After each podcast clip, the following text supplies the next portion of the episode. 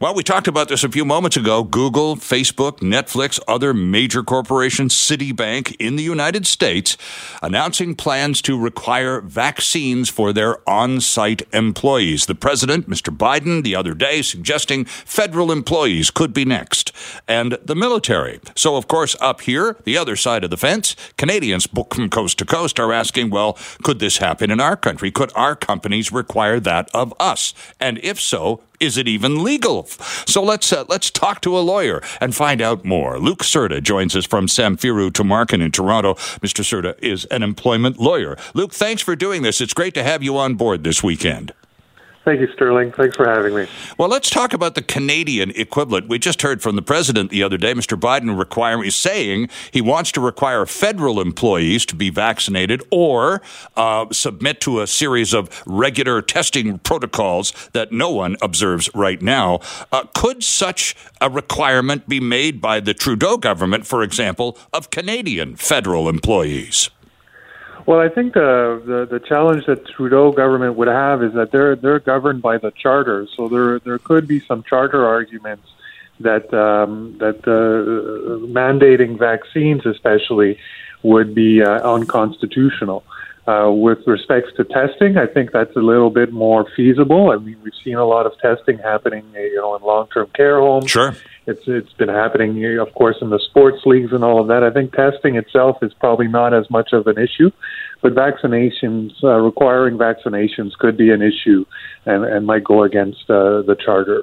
Interesting because, you know, uh, uh, we've had this conversation a few times with a variety of guests, Luke, and I'm just old enough to remember uh, being a kid uh, going to school in the 1950s. And in those days, the rule was if you didn't have your polio vaccine, you simply were not allowed to go to school. We don't want those children in our schools. It's too high risk. That kind of blanket mandate for all children at age six or whatever it was, again, in 2021 Canada, is not possible anymore because of the Charter of Rights 1982, right? That's right. I mean, in 1982, the charter came into play, and uh, and the issue we have now is that the, the government has to justify why it would make such drastic uh, uh, um, kind of changes to your fundamental rights it is possible. I'm not saying that you can't vac- uh, you can mandate vaccination. Mm-hmm. It's just it becomes a little bit more uh, complicated for the government to really justify, show the courts the science, show the courts that this is the minimally intrusive uh, uh, path forward. And and, uh, and and and show the courts that there are no other options but to mandate vaccinations. Luke, if, the, the, I'm sorry, if that was to be the case, uh, and and the government decided, okay, well, this is obviously there's going to be a lot of court cases reg- regarding all of this. But if suppose the government decides now we're going to focus on one single portion of the federal employee group, we're going to talk about frontline healthcare workers. Now, if you're uh, working under a federal program and you're a healthcare provider, we're going to need you to be vaccinated because of the obvious risk uh, to both parties in anything that you do. The courts could say that's pretty solid science. Um, way you go. Require vaccines for this group. Is that possible?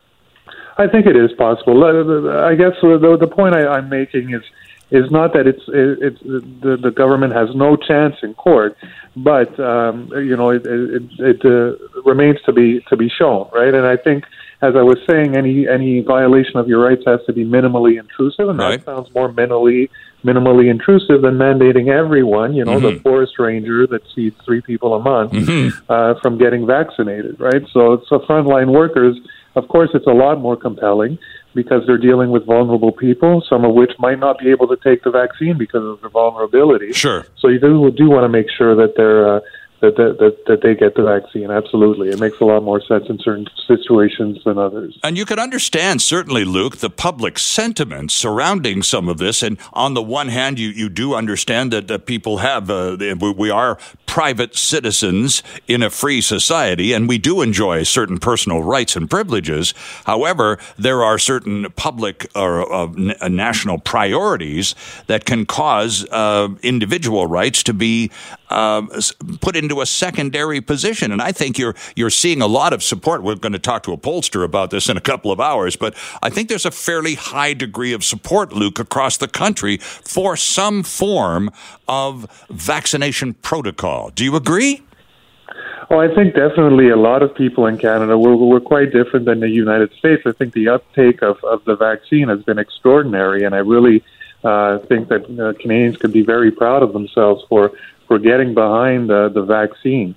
Um, at the same time, that's that's always the problem. Is you know individual rights and collective kind of desires are always kind of going to be in conflict, mm-hmm. and that's precisely why we have you know charters to protect uh, you know the some some minority groups in the in the in the in the uh, in the country from from the you know oppression of the majority essentially yeah do uh, do union contracts make a difference if you're a member of a union luke do you have some automatic contractual protection from these uh, whimsical requests by an employer not really so what happens in a union is if the of course, not, none of, most of these union contracts, the uh, collective bargaining agreements, were probably negotiated prior to COVID. Sure.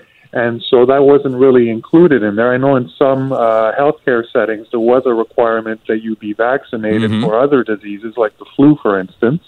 Uh, so those the, what what happens in a union setting is that you can grieve that policy. You can uh, the the union can say we're uh, against this policy.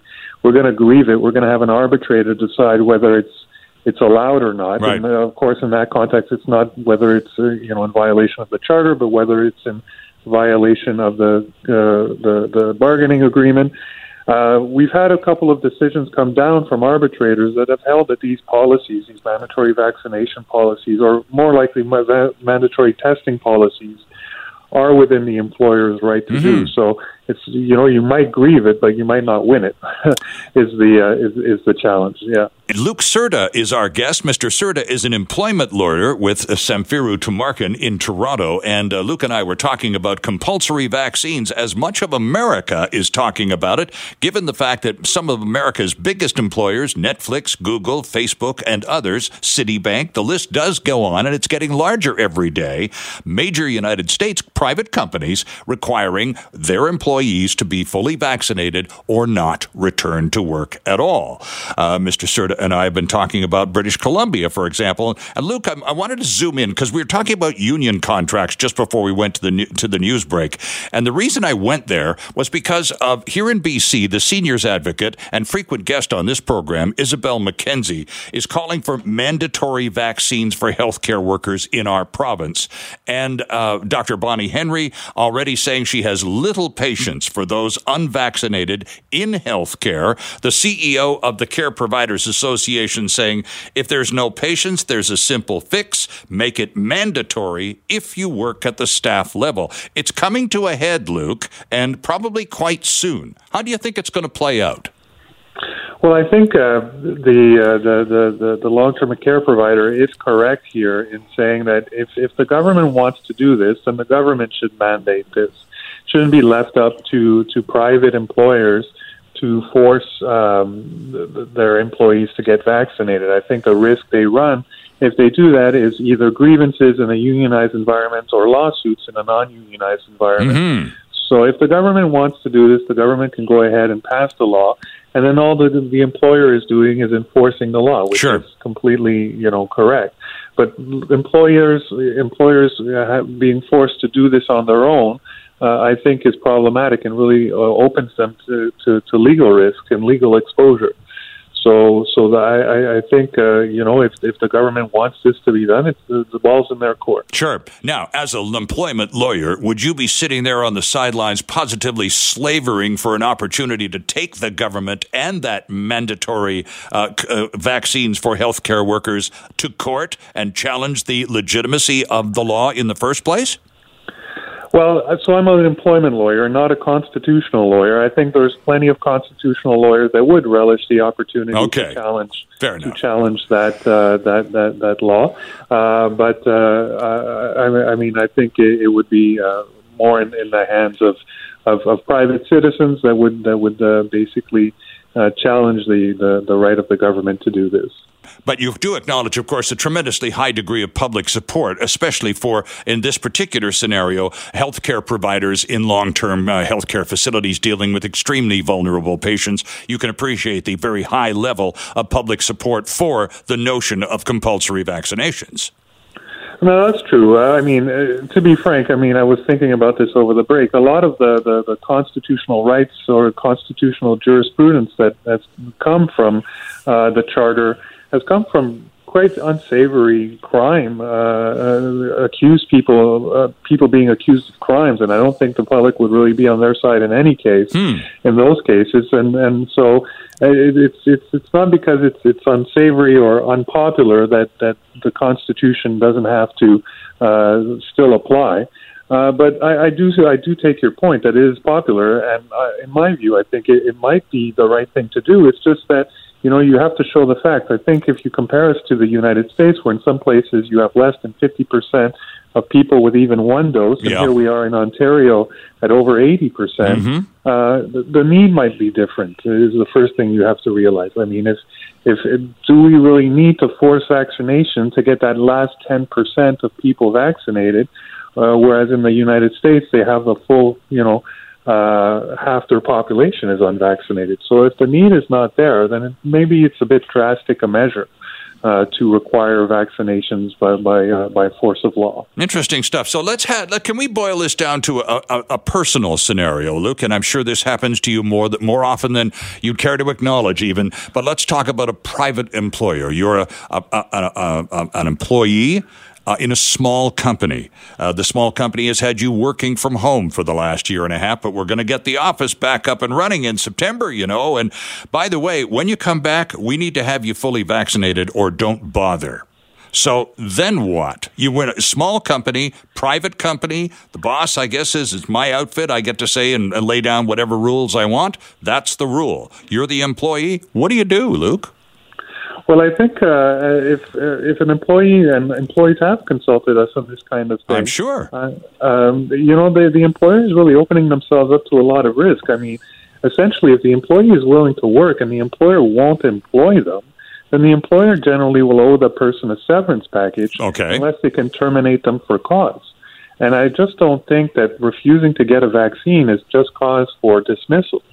So, I mean, the, the, the, the, it's, a, it's a tough choice for everyone. But if you're going to sever that employment relationship, then severance uh, severance package needs to go towards the employee.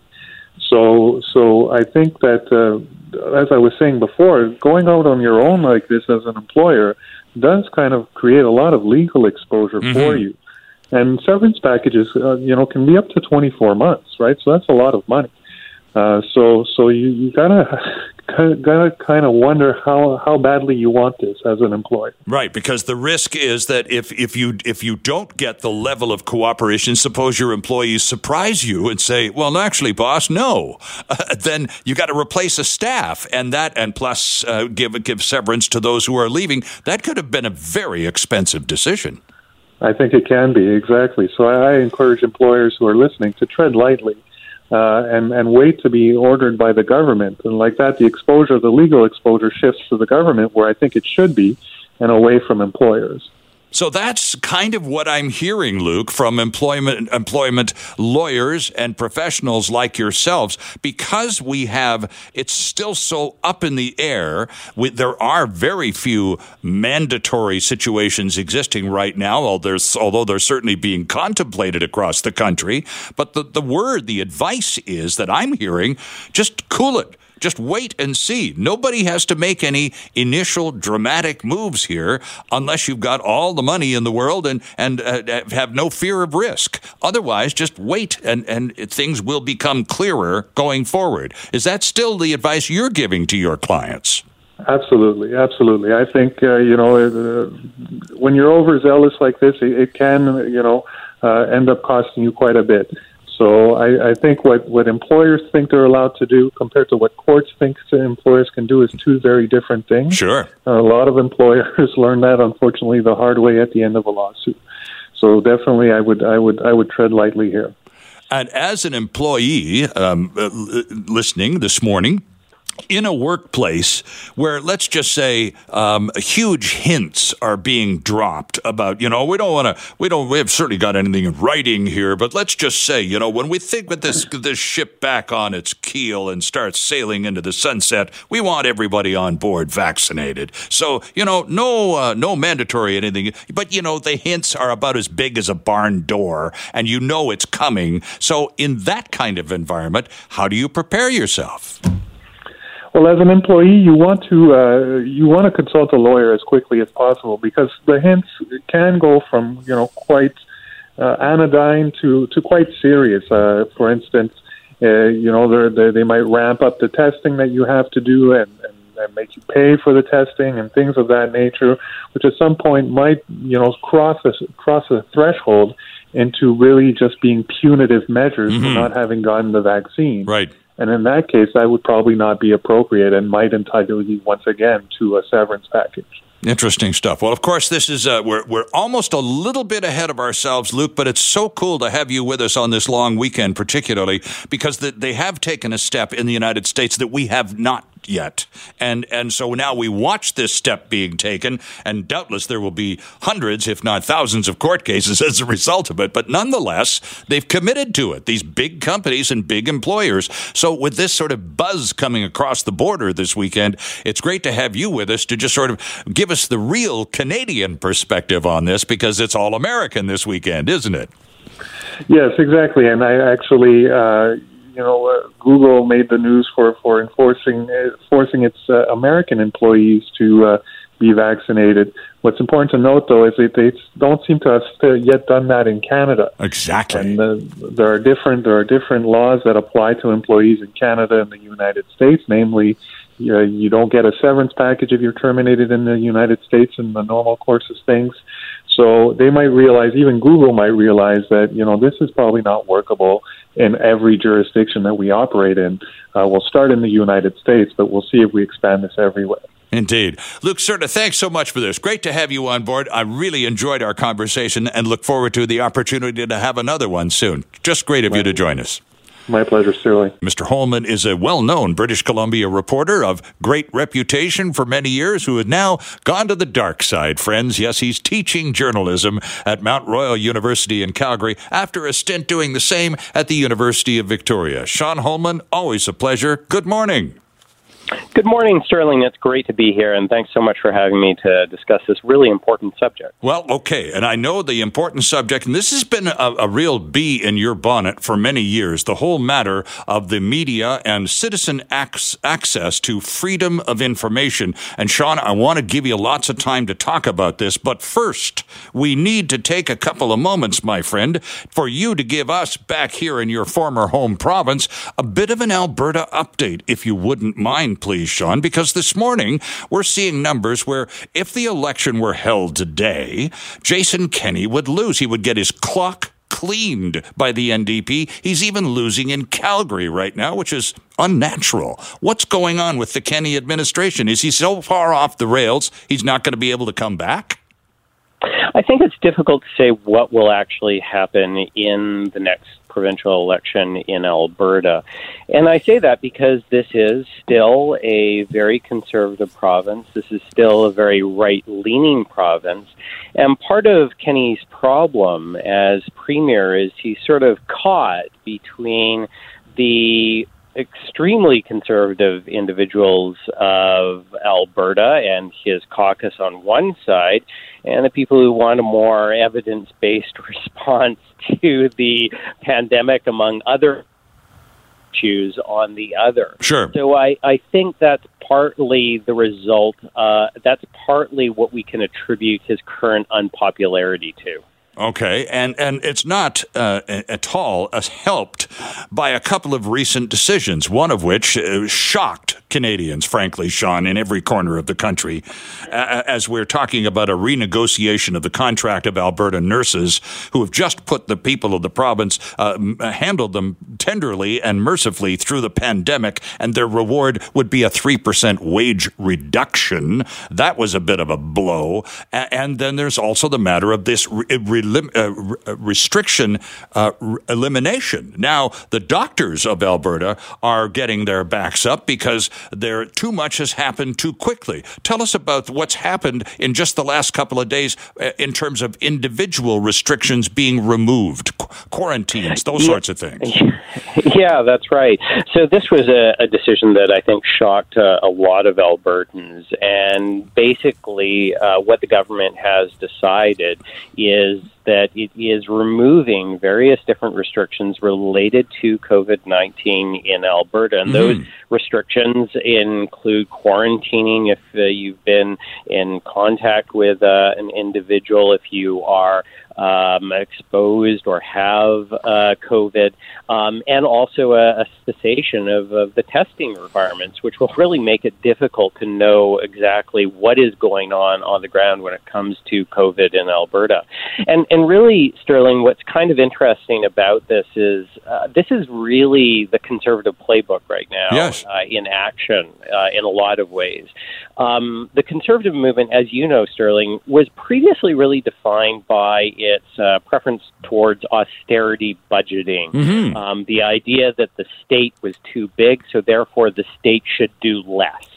So that's been part of conservative ideology for a very long time. But the other thing that sort of has also come into vogue within the conservative movement is a rejection of evidence, a rejection of facts and we can see that in terms of their policies related to climate change, and we can see that in terms of their policies related to the pandemic. Mm-hmm. And both of these forces are coming together when it comes to the United Conservative Party's policies, both as it relates to the size of government in Alberta and as it relates to their handling of COVID and climate change. Mm-hmm. So that's what you're really seeing with the government uh, in in Alberta. The UCP it is really a a excellent example of two strands of modern conservatism in action. So it's uh, and and there you go, and and you're absolutely right. So then, as we uh, take a look at the the polling and those sorts of facts, uh, what's to be made of the separatist sentiment in Alberta? Is this exacerbating that, giving them more fuel uh, to work with, or in fact, is this causing people to go, well, that's not going to help? What what's the reaction there? That's really interesting. I, I, think that is actually part of the rejection of evidence that we're seeing in the conservative movement. This isn't a, a really especially good idea to separate from Canada, especially at a time when the oil and gas economy is basically on its last legs, whether or not the UCP wants it that way or mm-hmm. not.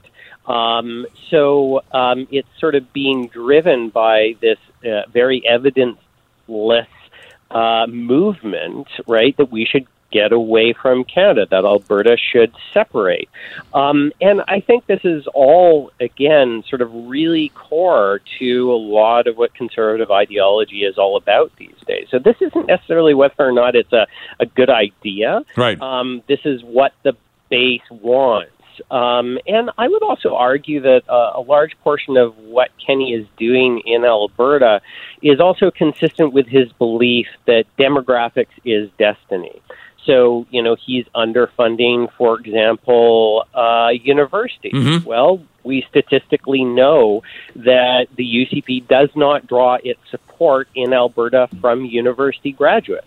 So this is a lot. This is about in a lot of ways about shoring up the conservative movement in Alberta hmm. and creating the conditions, right, that will see the perpetuation of right wing governments um, in this province. Interesting stuff. Very patient of you, Mr. Holman, this morning to uh, uh, indulge my uh, desires to understand a little bit more about what's going on in Alberta. After all, you are the next door neighbors, and, and it's it's always always such a colorful situation. Now, the reason well, that you the, the reason that you and I have agreed to talk here this morning is about this freedom of information business, uh, specifically referring to Iain Stewart, the Public Health Agency of Canada head. And I'm Sterling Fox, joined by Sean Holman, former British Columbia legislative reporter in Victoria, now journalism professor at Mount Royal University in Calgary. Sean, I'm going to read the first sentence to an article on the internet story that includes comments from you,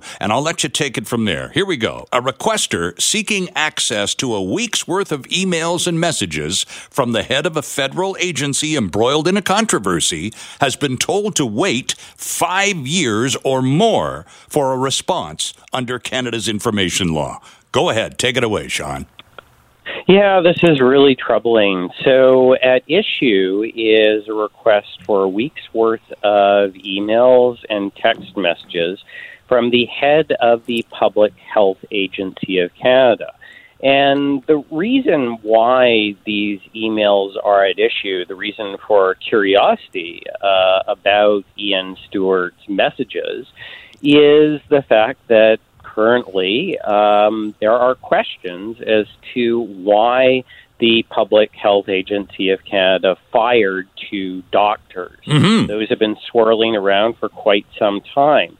And this is really one of the absolutely worst situations of delay, denying access that I've seen as a freedom of information researcher. We do see these kinds of situations crop up on a fairly regular basis, but five years for a week's worth of text messages and emails is just beyond the pale. There's Sean, no reason why anyone should be waiting that long. And it's also important to remind our listeners early on a Sunday morning that the individual we're talking about, Iain Stewart, the president of the Public Health Agency of Canada, is the same individual called to the bar of the House of Commons and was rebuked by the Speaker of the House for his attitude towards requests by the House for e- evidence and information.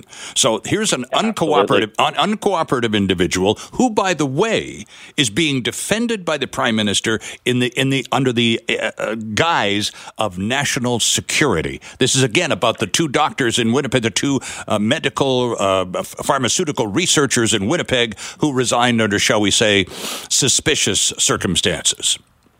That's exactly right. And I think it is really important to note that the government is defending and supporting uh, Iain Stewart in this particular circumstance. This is a government that promised an open by default administration. Right. And promised Canadians that the secrecy of the Harper administration would end with them.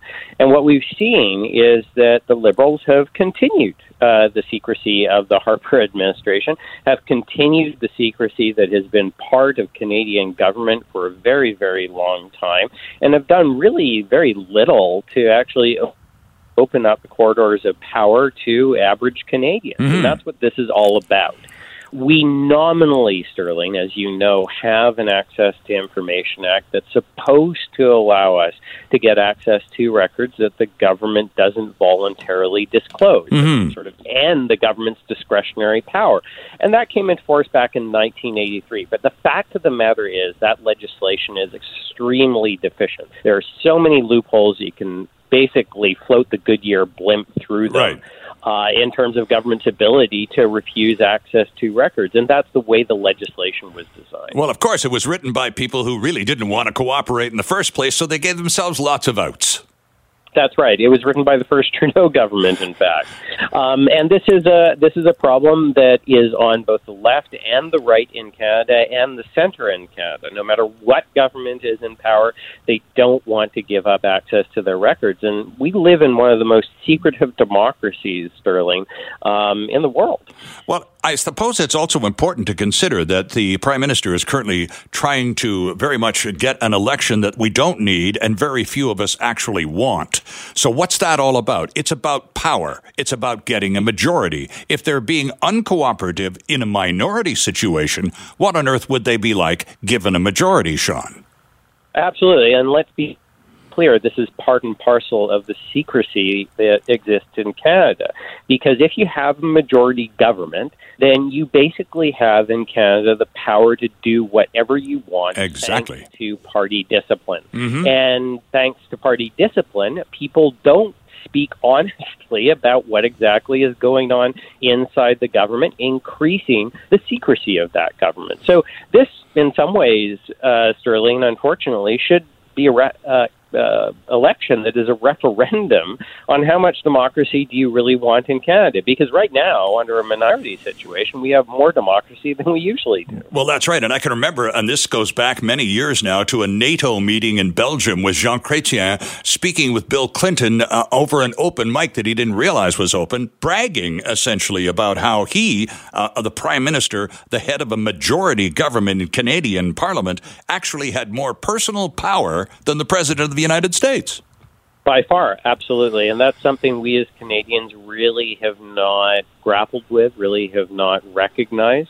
And strangely, uh, Canadians keep on rejecting electoral reform, which is one way of sort of restraining that power. We really need to do something about the lack of democracy and the lack of transparency in this country because when people feel that the government has all the power, they feel out of control. Where do the courts um, and Sorry, yeah, Sean. Where do the courts come in here? Uh, because uh, you know we've got uh, the government giving us the runaround, hiding behind national security issues and so on. Delay, delay, delay. Oh, we're having an election. We couldn't possibly do anything now or for another year. So, can the courts step in and go?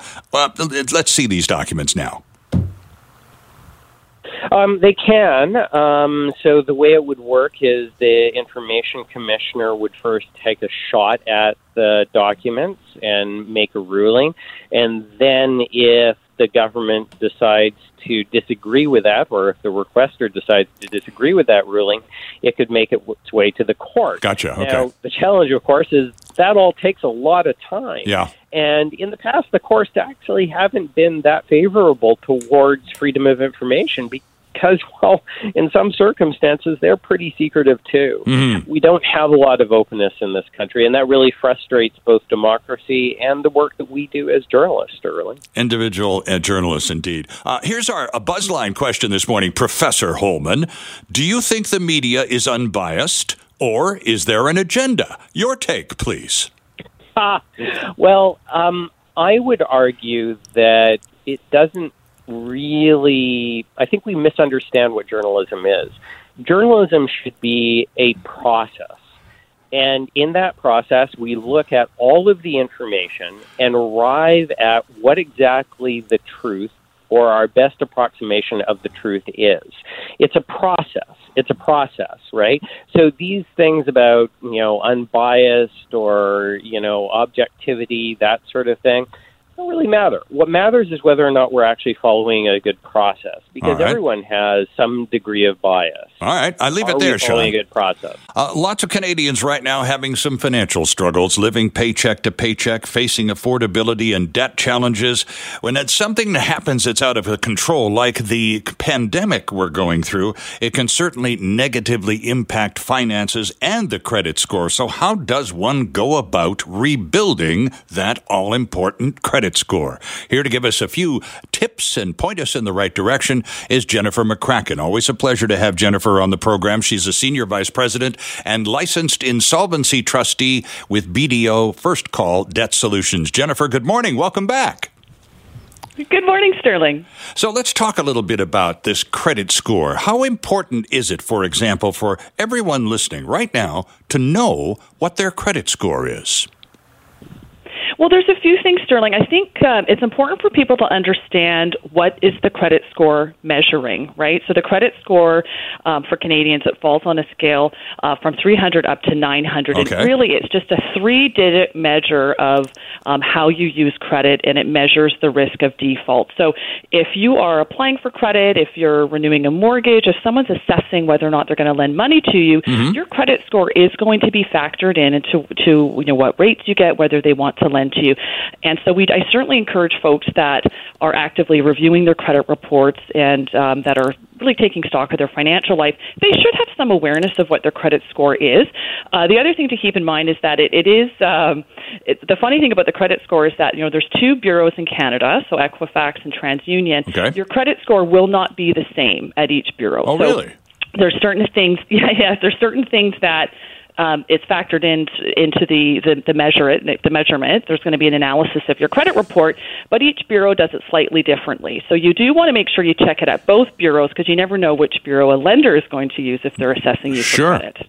Is it also possible that, uh, you know, talking about uh, the sorts of situations where your credit score uh, may be uh, checked by someone, uh, it's, it's not uh, inconceivable that if you're a renter or applying to rent a property, an apartment or something, your credit score could be checked. And certainly in some employment situations, employers are not beyond checking credit scores. So it really does matter, doesn't it?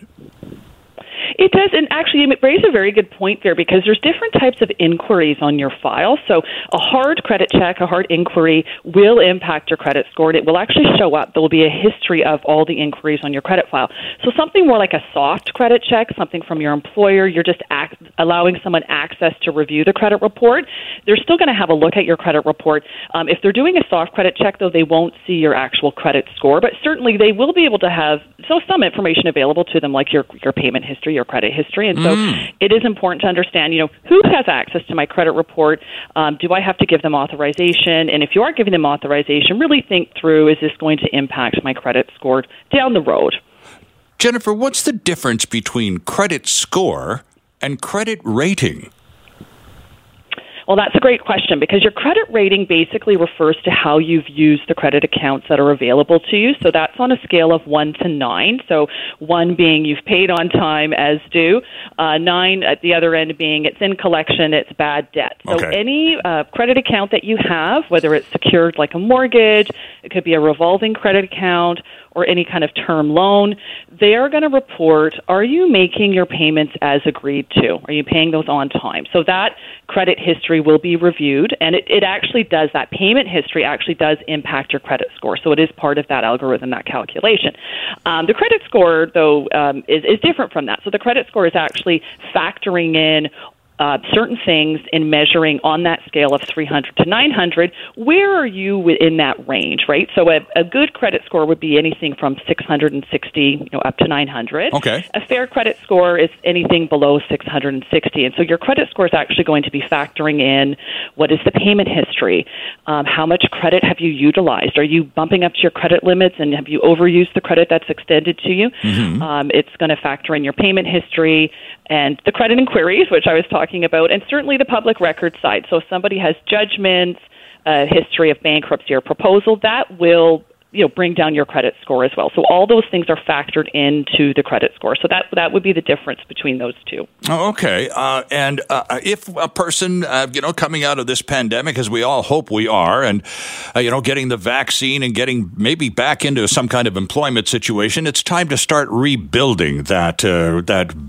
roughed up credit score that you've been struggling with for the last 18 months, and a lot of us have been. So, Jennifer, how does one begin to rebuild one's credit? Well, the first thing you want to do is obtain a copy of your report. I certainly recommend folks do it at least once a year. So review the report, analyze, you know, are there any errors, are there problems, are there things that need to be corrected? Also, you know, be honest with yourself. You know, what are the trouble spots? What are the challenges? Am I routinely paying certain bills late? Um, what can I do to fix that? Do I need to set up automated payments? So you mm-hmm. do want to go through and sort of read through and analyze for yourself what you're seeing on your credit report. Um, certainly, any accounts that are behind, you do want to make efforts to bring that up to date. So contact the company, make arrangements to pay it.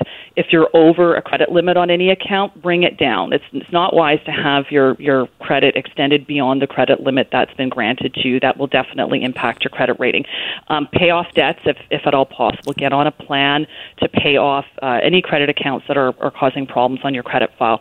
Uh, one thing a lot of my clients do is they actually obtain something called a secured credit card. So that's just where you put a cash deposit down as collateral. Right. And it, it just covers the lender off, right? If you default at a later date, they're covered for the amount that they've lent you. So but in the meantime, you can you can do transactions and things, right? Exactly, you can use it. So a lot of my clients do it, um, at, and when they're actively in insolvency proceeding, or if it's a way to reestablish. And so it's a, the secure credit card is one tried and true way to reestablish your credit because what you want to do is demonstrate a new credit history. Mm-hmm. You want to be able to show that you're able to use the credit that's available. You know, keep in mind the the credit score really just measures the risk of default, right? So you want to demonstrate that you're able to use the credit that's available to you, paid on time, and that secure credit card is one um, really important step. The other one that, I mean, it seems pretty obvious, but the other one that I always advise my clients on is paying your utilities, your mobile uh, bills, all those things on time, right? So uh, making sure that you have a plan in place that you pay those things on time. You don't, the last thing you need is a negative notation because you've, a, a phone bill's gone into arrears. Like that, that is such a simple way to avoid any kind of negative uh, marks uh, that will bring down your credit score. Indeed. Uh, now, of course, there are those who are going to find themselves so far behind the eight ball in terms of sorting out their personal finances. They're going to have to take uh, some some important measures and sit down with a, a, licensed insolvency trustee like yourself and talk about uh, either something like a, a, a, bankruptcy or a consumer proposal. Uh, and, and and of course, the concern is, well, if I go to, to that route, boy, my my credit record is going to be in real terrible shape for a long time. It's probably already in pretty terrible shape if you're considering that, isn't it? Well, you make a very good point, Sterling, because um, there's a few things. I have a segment of my clients that actually enter having a very strong credit score. And again, going back to the fact that we know the credit score just measures are you paying your bills on time, mm-hmm. for a lot of people, they're meeting their minimum payments. They've never missed a minimum payment before they've entered into a proposal or bankruptcy. So TransUnion um, a few years ago called this the surprise bankruptcy. So strong credit score, and then the person uh, does a bankruptcy.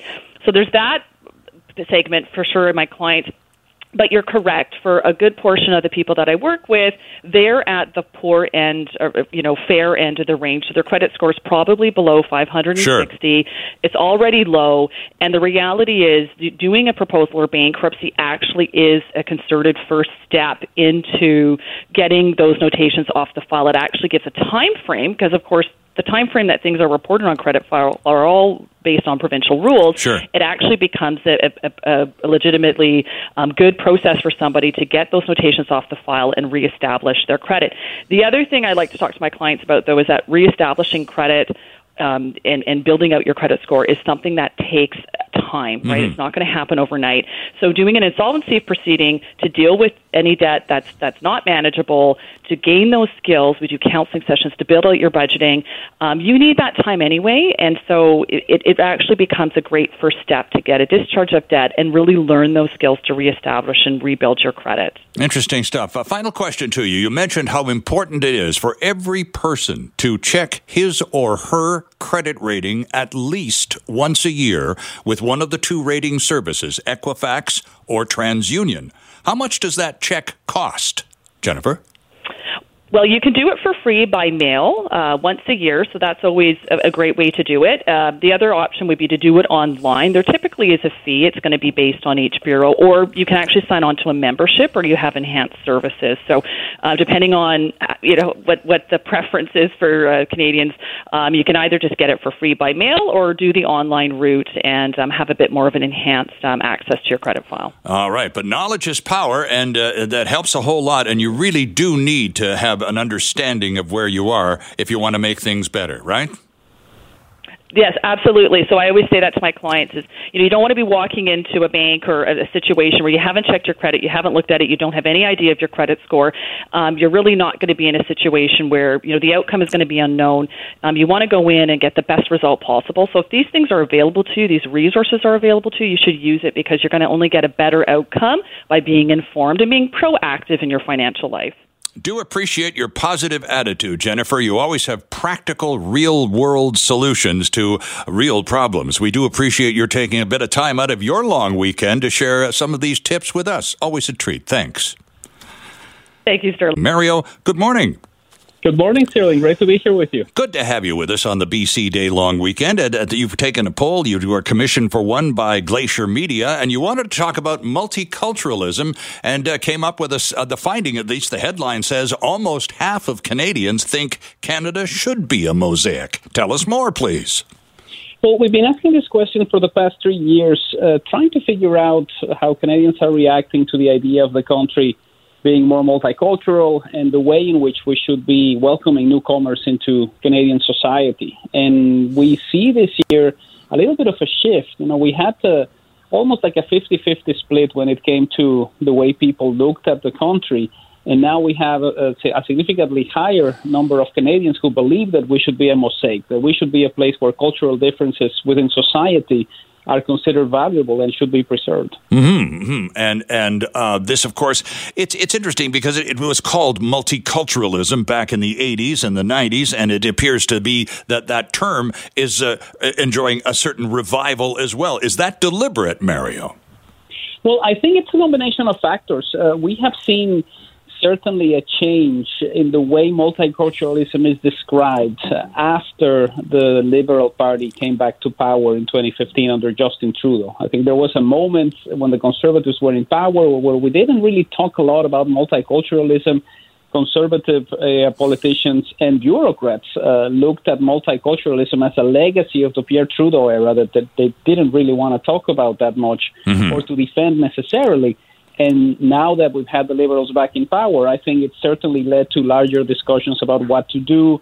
Um, also, discussions related to the way in which immigration policies should be working. It's it's very difficult to implement because of the COVID nineteen pandemic and Indeed. the complications uh, for universities or, or for family re- reunification. Um, but it's definitely something that is handled differently when the Liberals are in power in Ottawa than when the conservatives call the shots. Right, and of course, and we're hearing from the liberals that uh, indeed, if uh, if all things being equal, they do plan to increase the immigration quotas for the, uh, the, the foreseeable future in order to somewhat balance off the fact that we've had basically a year and a half of no immigration intake whatsoever. So the the plan is at least on the table. Yes, and it's definitely something that is necessary uh, when you look at some of the trends that we've had, uh, we've also had a, a, a COVID 19 pandemic that um, literally changed a lot of minds when it came to people who maybe were thinking about starting a family. So uh, the growth in, in the Canadian population hasn't been what it used to be, partly because of immigration, partly because people aren't having kids as, uh, as, as much as they used to before COVID 19 was something we had to deal with. Um, there's an expectation that these numbers are, are going to look a lot like they did back in 2019, but we'll, we will still have to wait and see. Interesting. Now, when you do these polls, Mario, you always start here in BC, your home turf, but you reach out and you talk to Canadians in every corner of the country. When you talk about multiculturalism to all Canadians in all parts of the country, are there any parts of the country more or less responsive to the notion than others? Well, the place where the numbers are highest is indeed British Columbia. We have 81% of British Columbians who believe that multiculturalism has been good for the country. This is higher than the national average of 73%. Um, there are some areas where the numbers are lower, but what is really quite interesting about this particular question is there's no area of the country that is that set against this. Mm-hmm. You know, the numbers are a little bit lower in Saskatchewan and Manitoba at 69%, but there's only 16% of residents of these two Prairie provinces um, who believe that multiculturalism has been bad. So, in that essence, um, the numbers are definitely higher, and, and there's a, a, certainly a level of support uh, that goes across regions, across age groups, and also across political allegiances. You know, conservatives who tend to be more critical of multiculturalism 66% of them say that they welcome it. Interesting stuff. And in this survey as well, this national survey on multiculturalism, you also touched on racial issues. And of course, it has been quite a year for these matters for all Canadians. What did you find?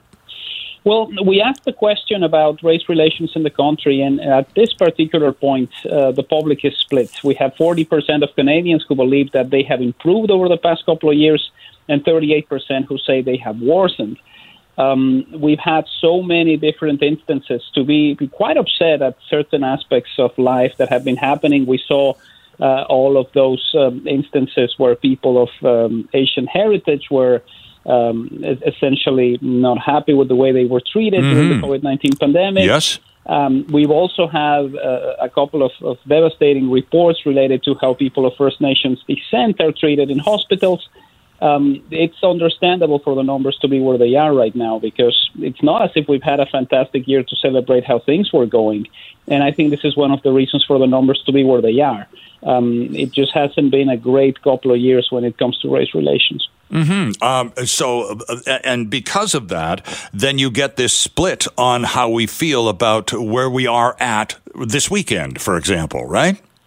Yes, and you know one of the things that is uh, quite eye-catching about the numbers, and this is something that we always try to do when it comes to issues related to race. You know, we we look at the way people feel about things uh, by ethnicity, and what we see here is that the changes uh, are coming from other uh, areas of, of, of Canada's society. We only have 34% of people of European descent who believe that the uh, that race relations have improved, but it goes to up to 53% with those of First Nations descent. Mm. So. Uh, what's interesting about this is the ones who are saying that race relations aren't really going that well are the ones of European descent. Um, people of other ethnicities are looking at the situation in a certainly more positive way than those who are European. Interesting stuff. Mr. Canseco, a question for you, if you wouldn't mind. It's uh, open to our listeners this morning on the buzz line. Do you think the media is unbiased or is there an agenda? I don't think there's an agenda. I think part of the situation that we're facing now is that um, there's groups that are looking into specific sources of information that are telling them what they want to hear. We see that a lot on social media, and I think there's a good explanation for it uh, in the United States, particularly the way Donald Trump became president by consistently saying things that were not true, but finding people who were able to look at those things and believe that they were. Interesting stuff. Mario Canseco, always a pleasure to have you to spend a few moments taking the pulse of the nation on the weekends with us. We do appreciate your time, especially on the BC Day long weekend. Thanks very much. My pleasure. Joined on the line by Kyla Lee, Ms. Lee is a criminal defense lawyer with the Acumen Law Group, here to talk about a recent decision by the BC Appeals Court about cell phones and distracted driving. Kyla Lee, good morning. Good morning, Sterling. Thank you for having me. Oh, it's good to have you with us. We appreciate you giving us a little bit of time on a long weekend. Uh, it turns out the Appeals Court actually went to three different dictionaries to check the definition of the word hold as it uh, as it pertained to this court. The guy got pulled over, and the cop who pulled him over said he spotted the driver looking down behind the wheel. He's walking up to the car. He sees a cell phone in his lap and writes up a ticket. The, the driver says, wasn't in my lap. It was uh, lodged between my leg and the side of the seat. Take it from there. Well, the argument at trial was effectively that uh, because he wasn't holding the phone in his hand, mm-hmm. um, but that he just had it wedged between his leg and the seat, as his position went, uh, that he wasn't committing a violation of the Motor Vehicle Act because the Act prohibits using a cell phone if you're holding it. But if you're not holding it, then he said, you know, he should be acquitted. So the court had to look at what the definition of hold actually means. Right. What does it mean to hold something? And they found that holding something includes putting it on your lap or wedging it between your leg and the seat. But the interesting part about this, Kyla, I suppose, is this was, the, as I understand it, this was the third trial that this individual had gone through. Had been, and, and uh, the previous two occasions, this investigation into the the true meaning of the word "hold" hadn't been pursued. Why do you think it was at the at the appeals level? It was determined that that mattered a great deal. The issue that arose at the other two levels of court was more about the dispute in the evidence, um, whether or not the phone was on the lap versus wedged between his leg and uh-huh. the seat. Okay. And the courts focused more on, you know, whose version of events was true, which the Court of Appeal found to be an error because it didn't really matter in the end whose version of events was true, because either action would amount to holding based on the common sense and dictionary definition in three dictionaries for that word. So the officer who issued the citation in the first place because he saw the driver of the vehicle looking down while behind the wheel was onto something he was onto something. And uh, you know, it does make sense because the the point of the law, of course, is to keep people from being distracted sure. and to make sure that they're capable of safely operating the vehicle. Having a phone on your lap or under your leg does pose a minimal but still some risk uh, both of distracting you by taking your eyes off the road, but also of the phone coming loose from the position in which you're holding it, and you know preventing you from adequately using the brake or operating the vehicle safely. Ah, okay. So now, what implication does this have for drivers that we don't already completely understand? Well, the, the implication here is it's yet another example from the court of uh, how vague the cell phone legislation has been drafted mm-hmm. in B.C. and the way that it requires three levels of court to interpret the law before we get some clarity on what we can and can't do with our cell phones in our cars. Well, as a criminal defense attorney, this is sort of this is grist for your mill because it, it, if it took three levels of court to finally det- uh, determine uh, an appropriate definition of, of a word, it would suggest the ambiguity ambiguity in the law continues, and there's going to be a lot more clients coming your way going, I don't think uh, I don't think I'm guilty here. Oh yes, this is definitely just you know another example of of many many arguments we're going to have about what is actually holding. You know, if you put your phone in your shirt pocket now, is that holding? Is that securely affixed to your person? What is you know what is the the the sort of end point of where holding ends and securely affixing something to your your person, which is allowed, begins. There there's so much more that we don't know about this legislation, and it really suggests that the government should change the legislation and should draft it better in a way that's easier for everybody to understand. Uh, particularly, uh, Kyla, when when you're talking about the number of devices available at any corner store for any person to put in their vehicle to hold the phone in such a way as to make it easy to see while you're driving. I mean, all of that. So they cost anything from ten bucks or less. I mean, you can buy them anywhere. So, uh, and more of us are doing that because it's easy and it's easy to see. So if you have one of those things in a cup holder that holds your phone so you can see it, uh, is that and and you get stopped? Is that are you guilty? Not if your phone is in in the cup holder even without a holder or it's in a mount in the cup holder or against a vent or it's sitting on the passenger seat. None of those things constitute using the phone. Okay. there has to be a, a physical action associated with the phone for there to be use. Um, that being said watching the screen of the device while you're driving does amount to using an electronic device. Now whether watching is a brief glance or whether it's like watching a youtube video that mm-hmm. you have playing while you're driving yeah right. we don't have clarity on that. Interesting, and and uh, we don't have there are there still isn't enough or, or, aren't enough legal precedents to be able to go well in that example that that would work and it wouldn't in this case. There just isn't enough law yet there isn't enough law, and that's really troubling. You know, for the government to pass the legislation about electronic devices while driving and to make it so unclear that we have to have all of these cases going to all these different levels of court to determine what the government actually meant. Yeah. It's unfair to drivers because, you know, this individual who went through this case has spent probably thousands of dollars pursuing this issue, more probably. than the cost of the ticket. Mm-hmm uh, only to be unsuccessful because the legislation was so ambiguously drafted that he couldn't discern its actual meaning. Just out of curiosity, what's the ticket tab for being a distracted driver caught with you, your phone in your lap? $368 plus four penalty points and mandatory insurance increases. Interesting. So it's not uh, without consequence at all. No, it's a very hefty ticket. And do most people fight, or do they just acquiesce, pay the fine, take the hit, and walk on? I think with cell phones, a lot of people fight it just because the consequences are so high and because the law is so unclear that they honestly believe that they're in the right. I mean, it's very few of my clients that I'm dealing with cell phone cases are people who are driving with the phone to their ear sure. or actively texting while in motion in the car. Right. There's people who glance at it at red lights, people who have it, you know, I've had lots of cup holder and passenger seat cases, people who have it wedged like Mr. Rajani did. Um, there's all sorts of these examples that I deal with, and most of them aren't people who are, you know, deliberately doing the wrong thing. Hmm. Interesting stuff. Well, I appreciate your time this morning just to clarify that because, again, you know, uh, any clarification helps. You're absolutely correct. The ambiguity surrounding all of this is frustrating, it's annoying, and frankly unfair. So anything we can do to help clear the air a little bit is probably to anyone's benefit. And for that, this morning, Kyla, I am grateful. Thank you for having me.